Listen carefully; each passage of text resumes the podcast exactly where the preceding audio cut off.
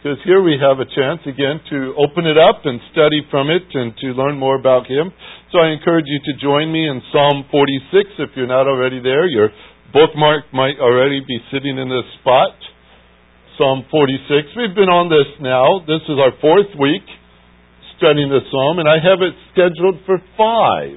So next week we will finish. Even though you're going to say, but Pastor, you finished all the verses today. Um, we're going from verse number 8 all the way through verse number 11 this morning, and then next week I want to spend one more week on this passage before we move on to another study. But Psalm 46, join, follow along as I read uh, Psalm 46, 8 through 11. Come, behold the works of the Lord, who has wrought desolations in the earth. He makes wars to cease to the ends of the earth. He breaks the bow and cuts the spear in two. He burns the chariots with fire. Cease striving and know that I am God. I will be exalted among the nations. I will be exalted in the earth. The Lord of hosts is with us. The God of Jacob is our stronghold. Lord, we have your word before us again with the privilege of learning more about you. I pray that you help us today, for even some areas that we look at are not easy to understand, but they are what you have recorded. So help us to grasp what we need to know and apply it to such a way that our lives praise you in the simple fact that we trust you. And I thank you for all that in Jesus' name. Amen. These are interesting verses, maybe something you've seen before in the book of Psalms and never really took the time to look at them because we kind of scan through the Psalms. I don't know, maybe we is not the right word. Maybe it's just me. scan through the Psalms and look for those little verses that kind of pop up, you know, and say, oh, that's a great verse, or I should have that one written down, or I should memorize that one, or such. But when we get into a passage like verse 8 9 here, we say, well, okay. What's that mean? It's, it sounds simplistic. When he talks about wars and how he causes them to cease and breaking bows and burning chariots and things like that. You say, well, this is Hillsdale.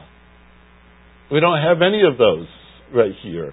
What, how does this apply? What, what am I going to glean from this? I want to show you a couple of things here from this passage I think are, are really very helpful for us where we are. The whole passage, I've been using verse number 10 as our main statement.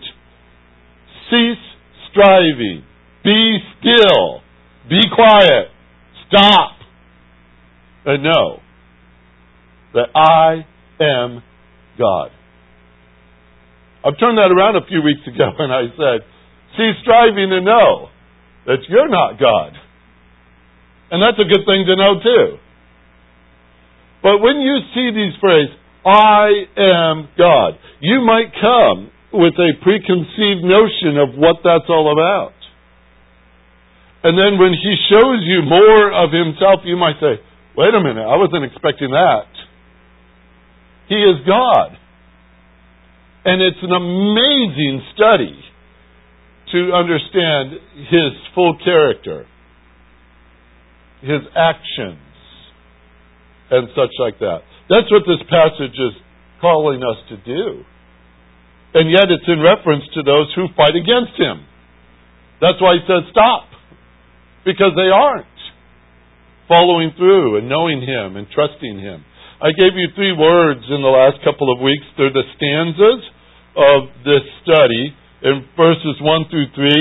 Trust regardless. Trust regardless.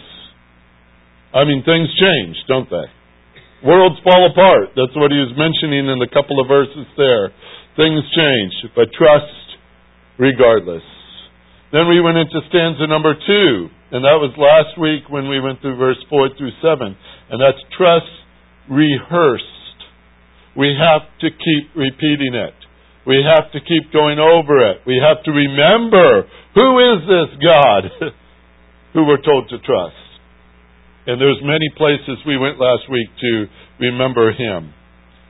The very fact that he is with us is something sometimes we have a tr- we have trouble remembering. But that's woven all the, through scripture, isn't it? He is with us, isn't he? Yes, he is.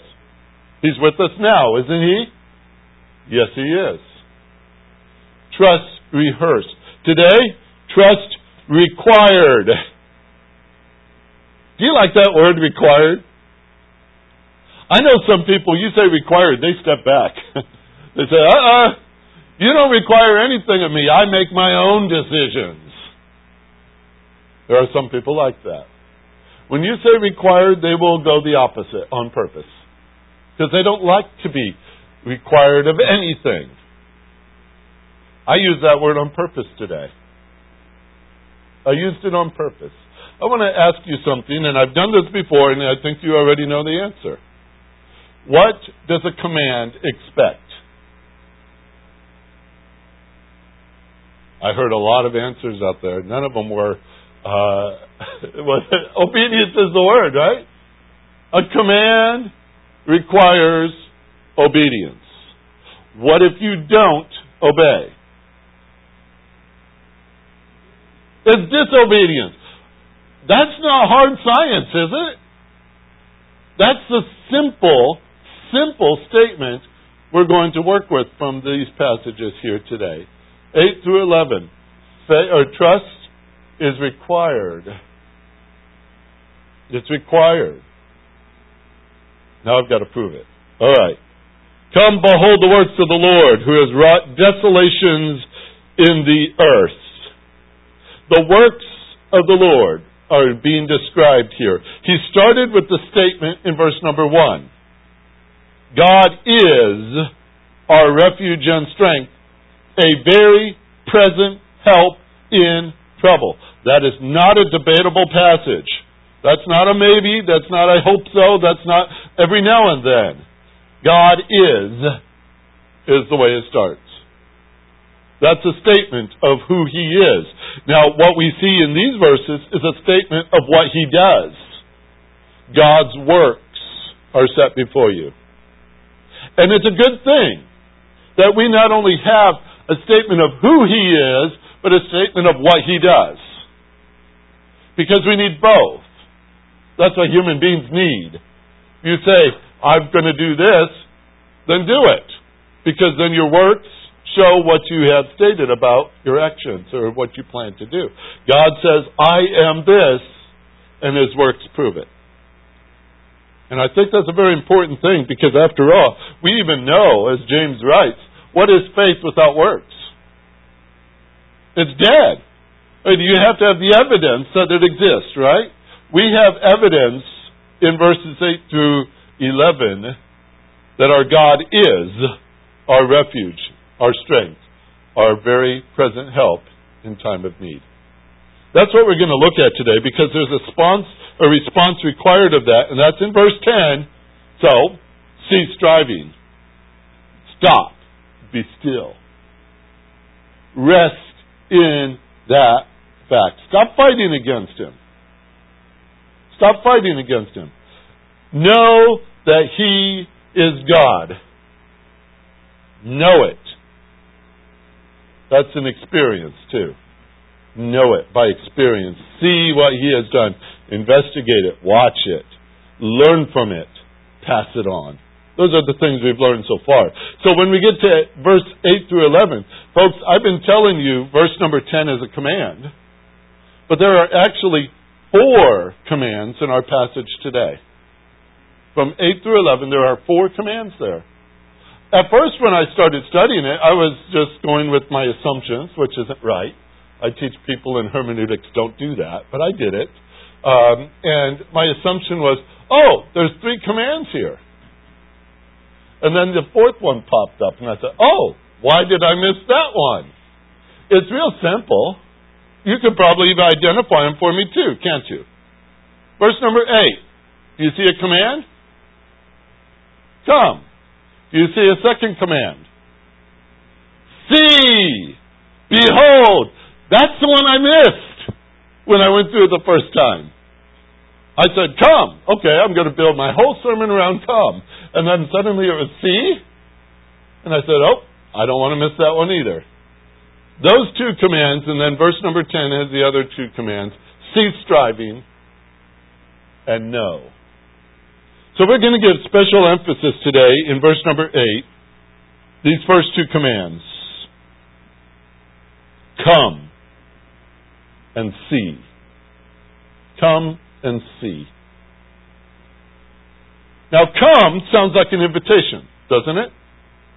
We use come in modern logic. We would suggest that that if there's an invitation, there's an optional reply.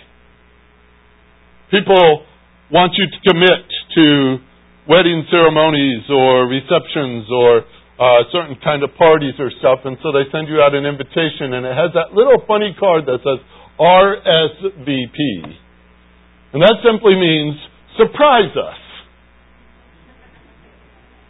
No, it does not mean that. that means we want to know if you're coming or not. It's French, and I can't even pronounce it, so I'm not even going to try. I won't make believe I can say French words. It means to to let us know you're coming or you're not coming because we're going through the expense of setting up the food and, and renting the room or setting up tables and making it all nice and everything. And we want to know if you're going to be here. So there's an expectation with a little RSVP card. That's what we expect. We expect a response. We, we would like that. Matter of fact, it really means this is the transliteration of the whole word. Respond, if you please. Respond, if you please. That does not spell out RSVP. That's the French words. Right? It's just good manners to let people know you're coming. But this is not the invitation just simply to let you decide if you're coming or not. The word you see in verse 8 is a imperative. We call that a command. It's an imperative. And like you just showed me in your response, uh, imperatives demand obedience. And if we don't obey, then we have disobeyed. It's that simple. Come is what he says. Now, I had to dig up the Hebrew word come just to know, is that just a general come or what, what kind of come is that? And, and, uh, you know what? When I looked it up, there were like 30 different definitions for the word come. All from the same word, really. And the essence of it was walk this way. Walk this way. Come. Come. Enter. Uh, when I turned it into the Greek, I, I do that all the time. I go to the Old Testament Greek, the Greek version, the Septuagint, and I looked it up because I know those words a little bit better. And that word means come here it's a word you've used for your kids so many times, so many years. Come here. What does that suggest? you better get over there, right? Come here. And that doesn't mean mom and dad's coming looking for you. They mean you get over here. Right here, where I'm at. Come here. That's the word you're looking at. That's an interesting word. I know that God comes and seeks us. I love that about him. I love that he comes. And matter of fact, Scripture says wherever we go, he knows where we are. Matter of fact, he's here. So we can't escape his presence anyway.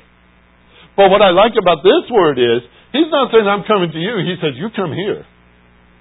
Come here. He wants to show us something. It's all in reference to the fact that we're fighting him.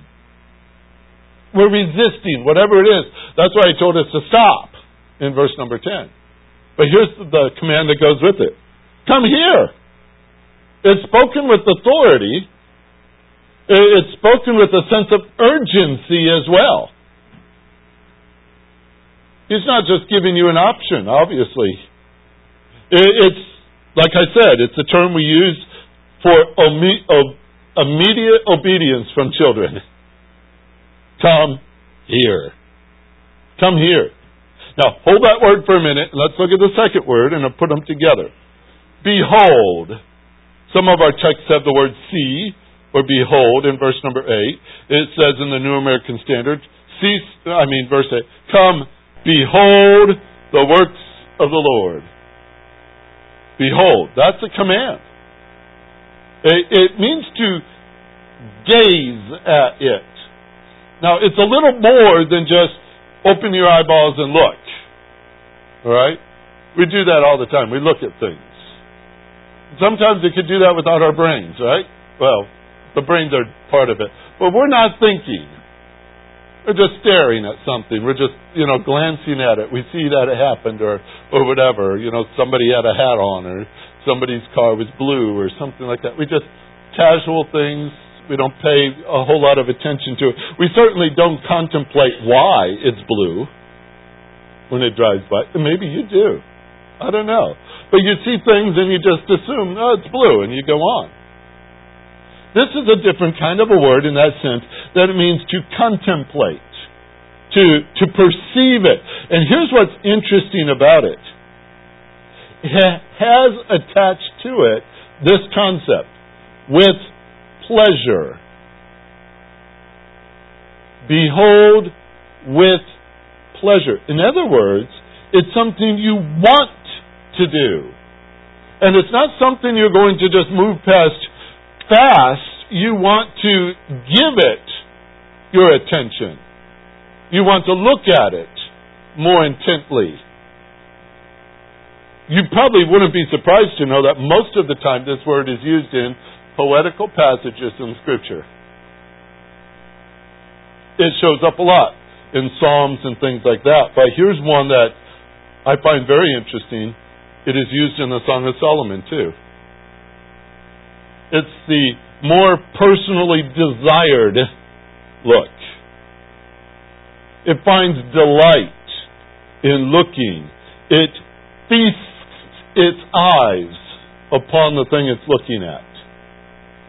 Do you think that's interesting that God calls on that word as a command? Especially, look on your page, look at verse number 8, the second half, look at verse number 9. Do those themes of destruction and war and such like that cause you to say, Oh, I love looking at these things, I delight in them?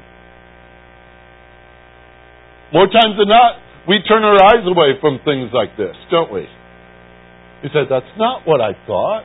I thought, why don't God, why don't you use it more with verse 4? where there's a beautiful river. Ah, I'd love to look at that all day long. Lord, how about let's talk about your holy dwelling places and the streams in the city. Oh, I'd love to just gaze on that all day long. Give me a, a, a job. Give me a command to look with pleasure upon your dwelling places. Instead, he says, look with pleasure at this. Look what I've done with that war. Look what I've done with that chariot. Look what I've done with that bow. It's not the view we were expecting. But the command is there, isn't it? Come and see. Come and stare at this. Give it prominence in your mind. Discern it carefully. Look at it with pleasure. Say, okay. All right. There's some reasons why. Let's walk through them. But let's see what he's doing here in this context. Verse number 8 He wrought desolations in the earth. Now, didn't we have a cause for trouble? There's some sort of fight, conflict going on here. We're thrashing about in the scene of something here. And in verse number one, it highlights He's our refuge, He's our strength, He's our very present help in trouble. We say, okay, there's trouble here. What is the trouble? The mountains, the earth. Things are changing. They're slipping into the sea. The waters are roaring and foaming. The mountains are quaking. There's enemies out there. Verse number six. The enemies, the nations are making an uproar. The kingdoms are tottering. That sounds like a lot of chaos. And God is looking down upon that and He sees us in the midst of this swirl of trouble.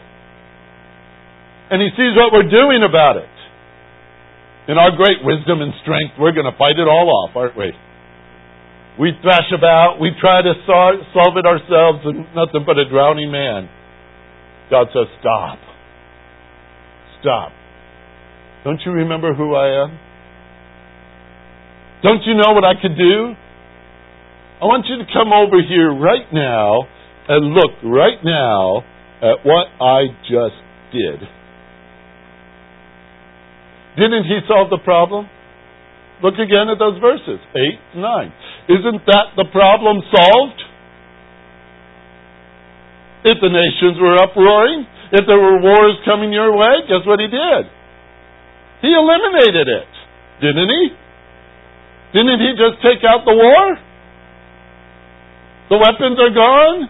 The bows are broken. The chariots are burnt with fire. Most of us would say, whoo, what a relief.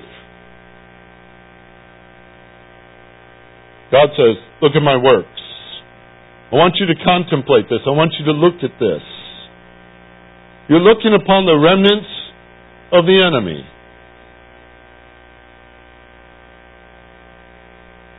You looked out the window earlier and you saw the nations surrounded you. You were upset by them. They caused you panic. You started to plan. You started to work to figure it out your way. We forgot who He is. Interesting phrase to follow in Scripture. Come and see. When I saw those two words side by side like that, come and see, I said, no, I've seen that before. Anyone who's read through Scripture has seen those phrases put together like that before. And I said, well, where would we go to see come and see? You know, the time of Christ when he was born, we speak of the, the Jews who have really walked away from the truth. We have some pretty dark ages there. They had walked away from the truth of Scripture and they were inundated with the teaching of the Pharisees. They had rules they had regulations. They had religion, but they did not have faith. It was rare to find a man of faith. A few examples here and there, but faith was lacking in those crowds. Faith was lacking in the multitudes. Jesus came into a faithless world for the most part. It was dark here. Scripture said so, that they lived in darkness. They walked in darkness. And God sent a great light. That's the world he stepped into.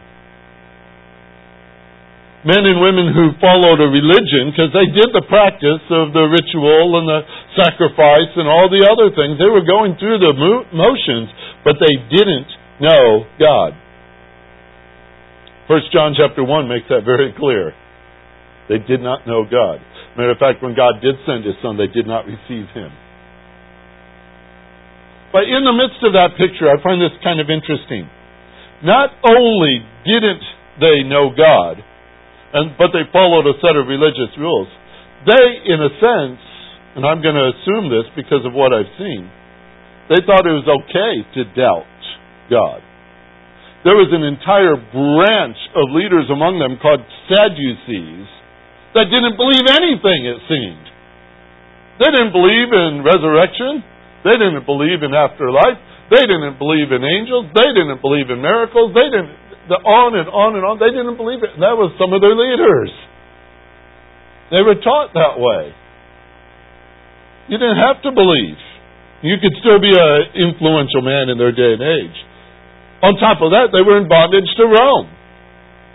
My folks, if we go back and look at these people, I don't think any of us would have said, I wish I lived back then. That was a tough spot to be in. They questioned God's word.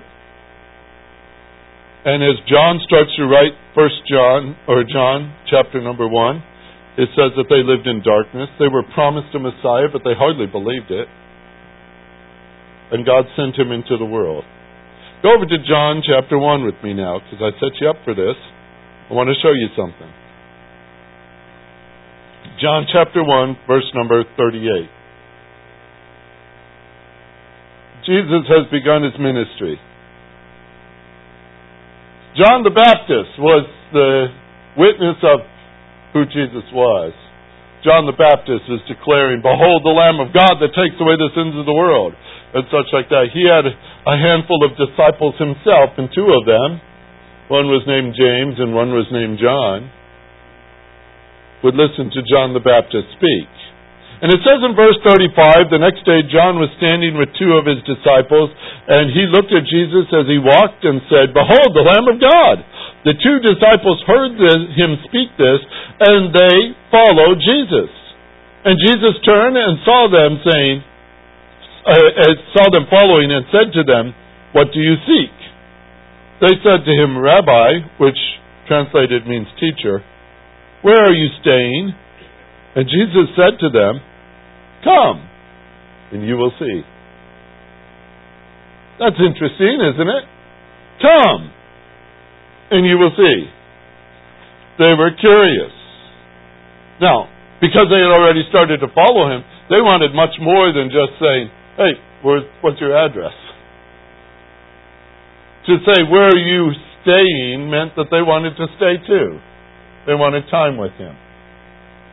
Jesus looked at them and said, Come, come here and see. An invitation you can't resist a command. He told them to come. I said, okay, I saw that one. And then later in the chapter, in John chapter 1, start in verse number uh, 44. 44. Now Philip was from Bethsaida, the city of Andrew and Peter. Philip found Nathanael and said to him, We have found him of whom Moses in the law and the prophets wrote, Jesus of Nazareth, the son of Joseph. In other words, we just found the Messiah. Nathanael says to him, Can any good come out of Nazareth? Does that sound like a positive answer or response? No. Can anything good come out of Nazareth? Philip says what? Come and see. Come and see. Just one little phrase. Come and see. Now, did that change anybody's life?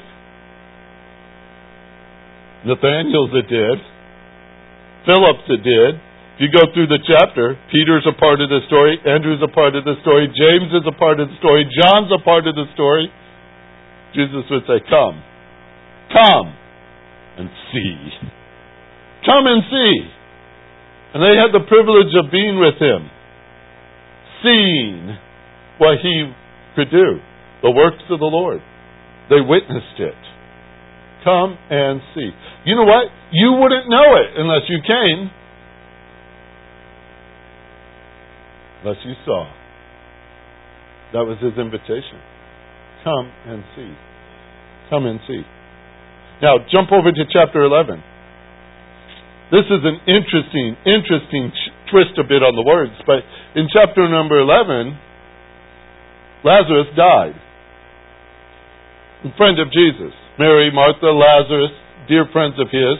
Lazarus has died. Matter of fact, Jesus did not go immediately to see him. He waited several days. Matter of fact, it was the fourth day by the time he showed up. Remember the story?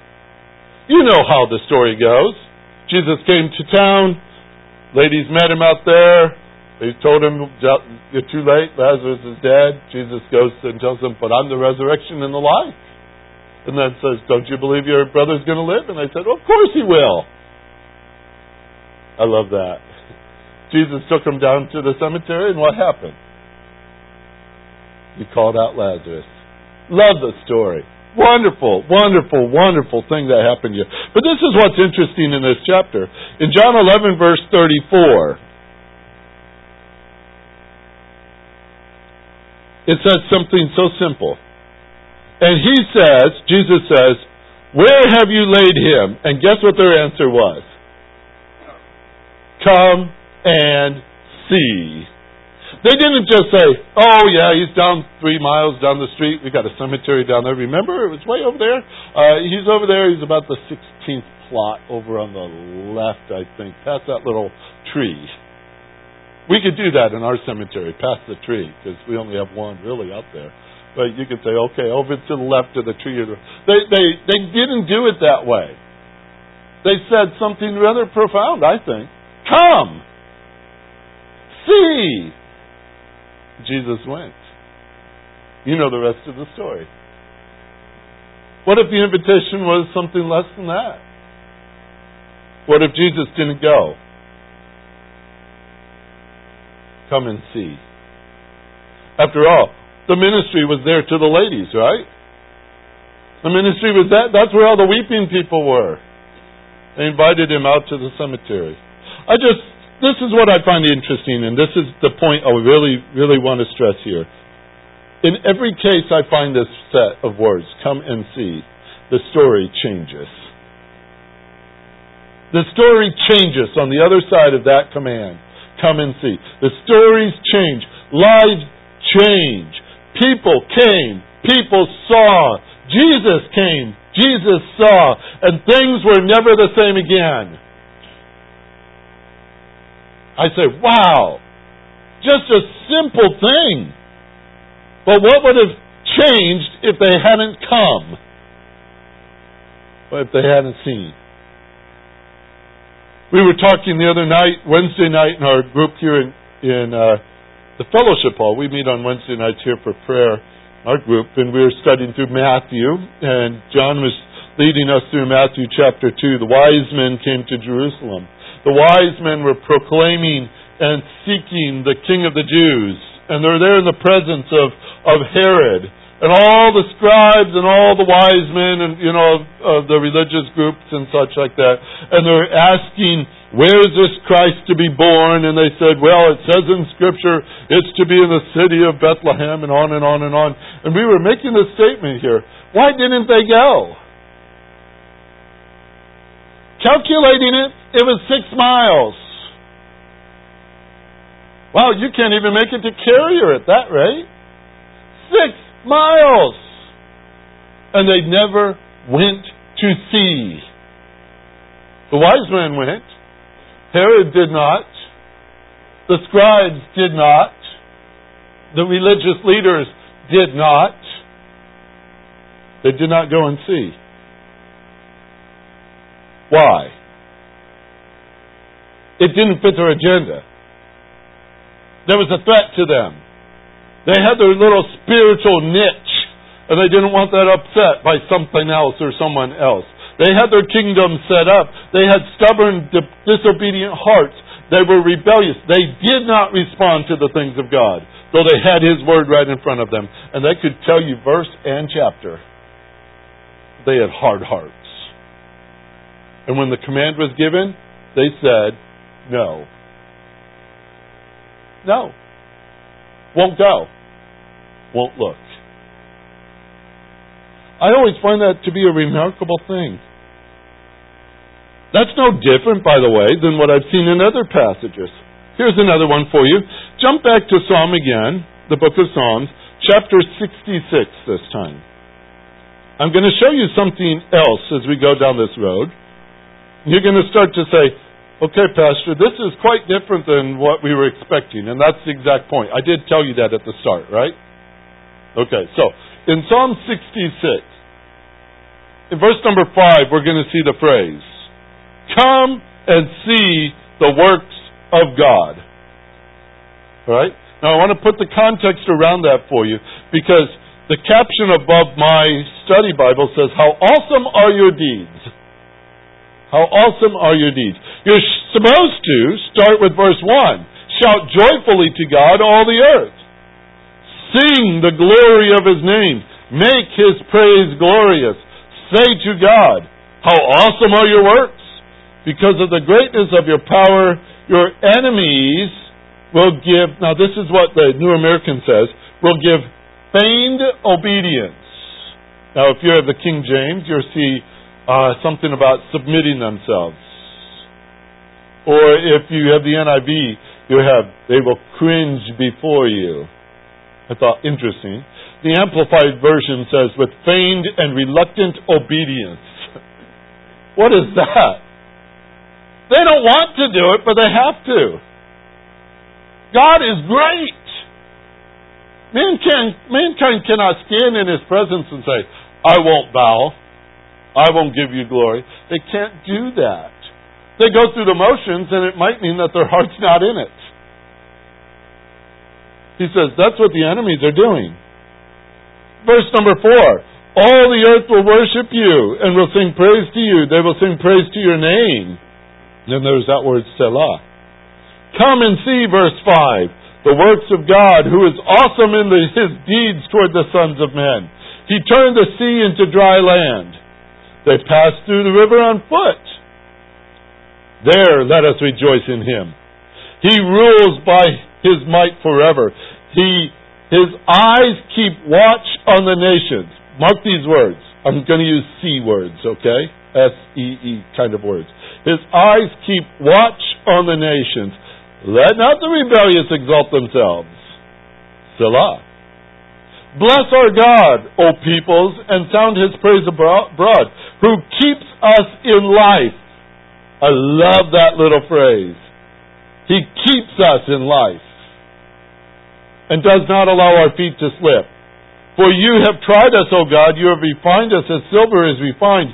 You brought us into the net. Why would he do that? I thought he got us out of the net. It says he brought us into the net. You laid oppressive burden upon our loins. You made men ride over our heads. We went through the fire. We went through the water. Why?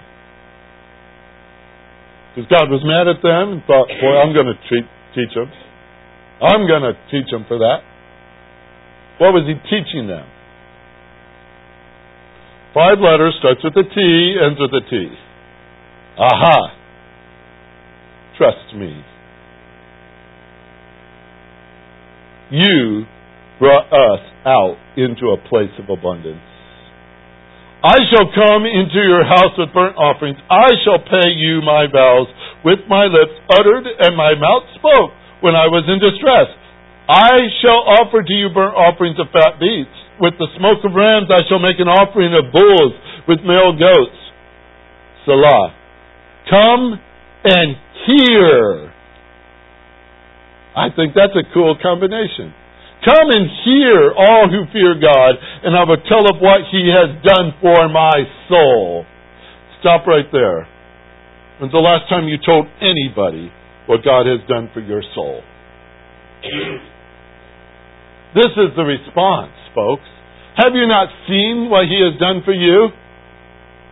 Is there not a testimony in your life of His work in your life? Now, some people have pretty tough things that they can talk about. But in most cases, and I'm going to say anyone here who's a believer, God has brought you out by just saving you alone. And then all the other added benefits of keeping your life, keeping your life, keeping your life. I know He's done it because you're still here. You have a testimony. Look what He's done for my soul. After you have come to see then you turn around and say to others, Come and hear about what I saw. This is the testimony of the psalmist. Come and see what, come and hear what God has done for me. I take you just on to verse 20. Blessed be God who has not turned away my prayer, nor his loving kindness from me.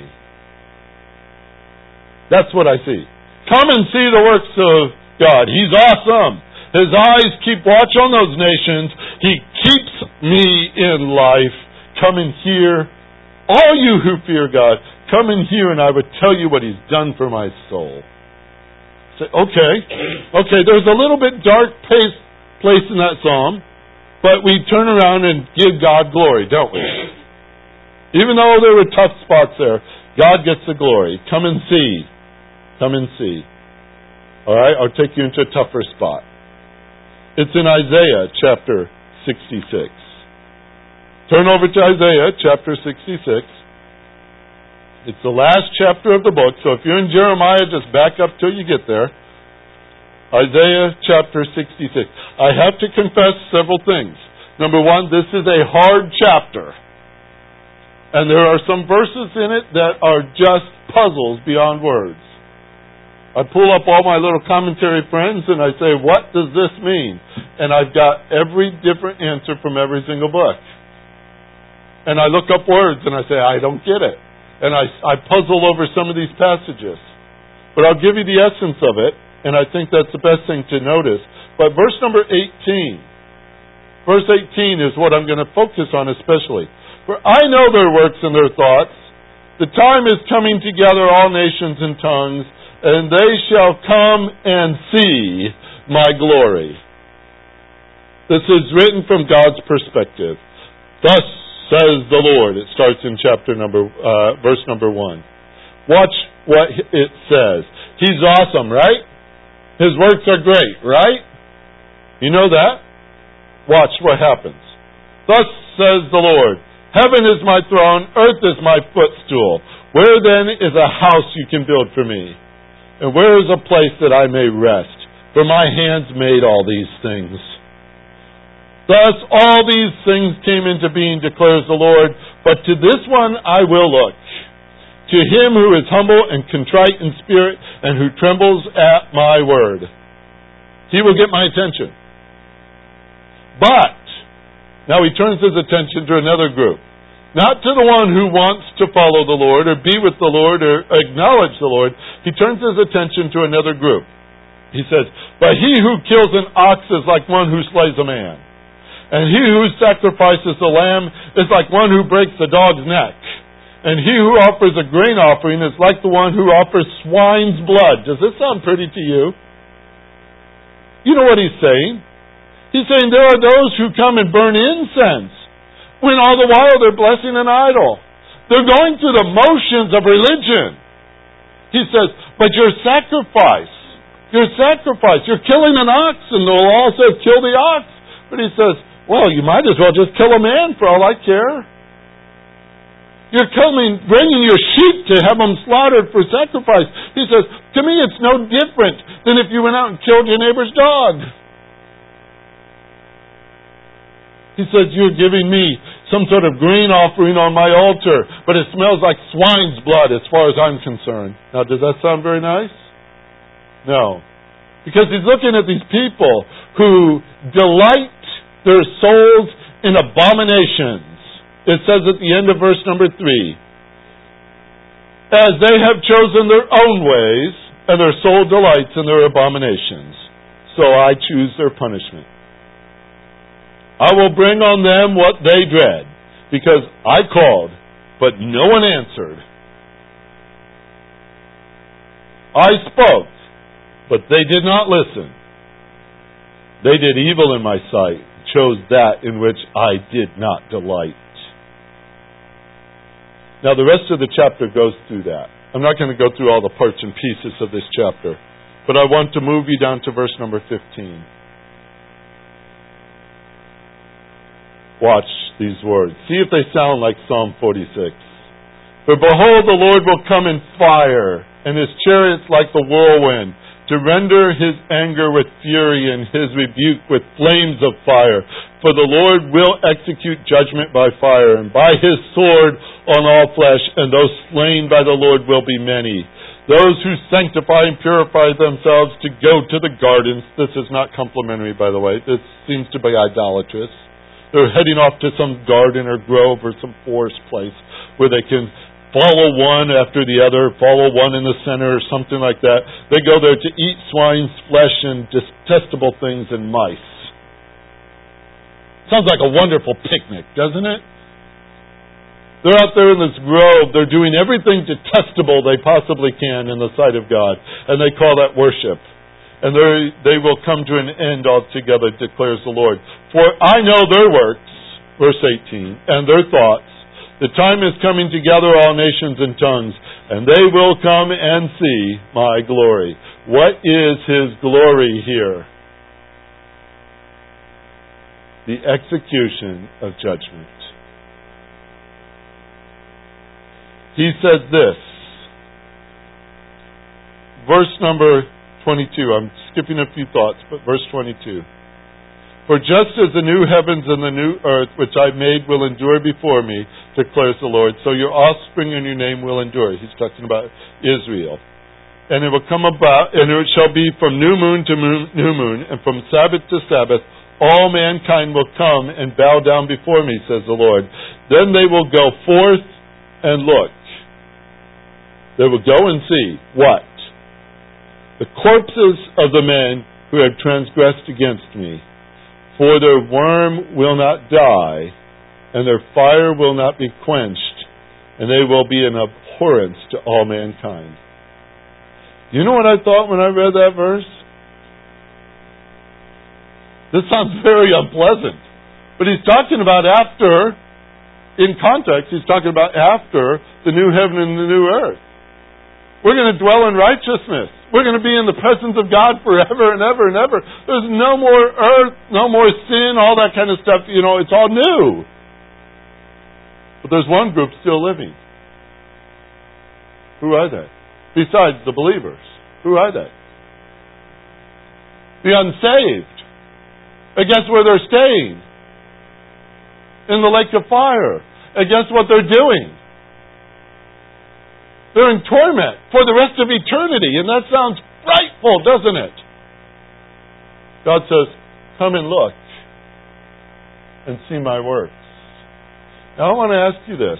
How can you see a scene like that and say, Wow! That makes me really excited. I look at this with delight. Isn't that a hard thing to reconcile? That's a real hard thing to reconcile. I read through that and I read through that and I read through that and I said, Wow, Lord, is this what you're saying? Put it all together. If you love the Lord and you seek the Lord, you heard him say, Come, and you came. And he said, Look with pleasure on my works. And you've done that. Don't just look at part of his works. He is God. See? He is God. All of his works proclaim his glory. I don't know how all those pieces fit, but I do know this. He deserves a praise. Stop fighting him. Stop fighting him. No, he is God. I do know this much. There are a lot of things in life that don't make sense. You know that too. And we wonder at times when we set it all up, theologically even, how God is going to answer to that. I don't know if you ever say it that way. Probably not. But you say, how is he going to acknowledge it? What is, what is going to be the answer for that? I'm going to tell you it simply this way. God always does what's right. Always does what's right. That's all He does. He does what is right. And someday when we stop and we see it, we're going to say, that was right. That was right. Come and see, He said. Come and see. And stop fighting. And know that He is God. I took you over a few minutes. Is that okay? You didn't have much of a choice, but Heavenly Father, we need to talk about you and about how great you are. And Lord, sometimes we pick only three or four colors out of the box when we color our description of you. When you cover so much more because you are God. There are passages and places that kind of scare us, places that quiet us, humble us, places that make us nervous, places that make us stop in our track and we're speechless in the display of who you are. But Lord, we're told to stop and know that you are God. And I am so glad I know who you are. Not that I know everything about you, but I know you're the God who loves me. And you've done great things for my soul. You brought me to this place in life where you keep me, and you have a place designed for me where I will dwell with you forever and ever and ever. And I thank you for saving my soul. Thank you for that. I delight in what you have done. I delight in who you are, even when it mystifies me to understand the full picture. And I pray this morning, Lord, for most of us here, we have a week before us, and there might be some mysterious things come along that we don't know the answers to.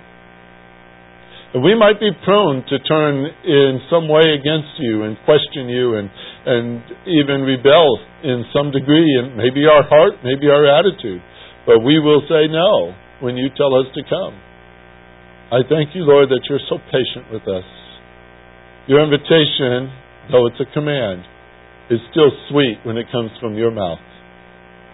And I thank you, Lord, that you're working in our lives to draw us closer and closer to yourself. Lord, thank you so much for being God and for loving us.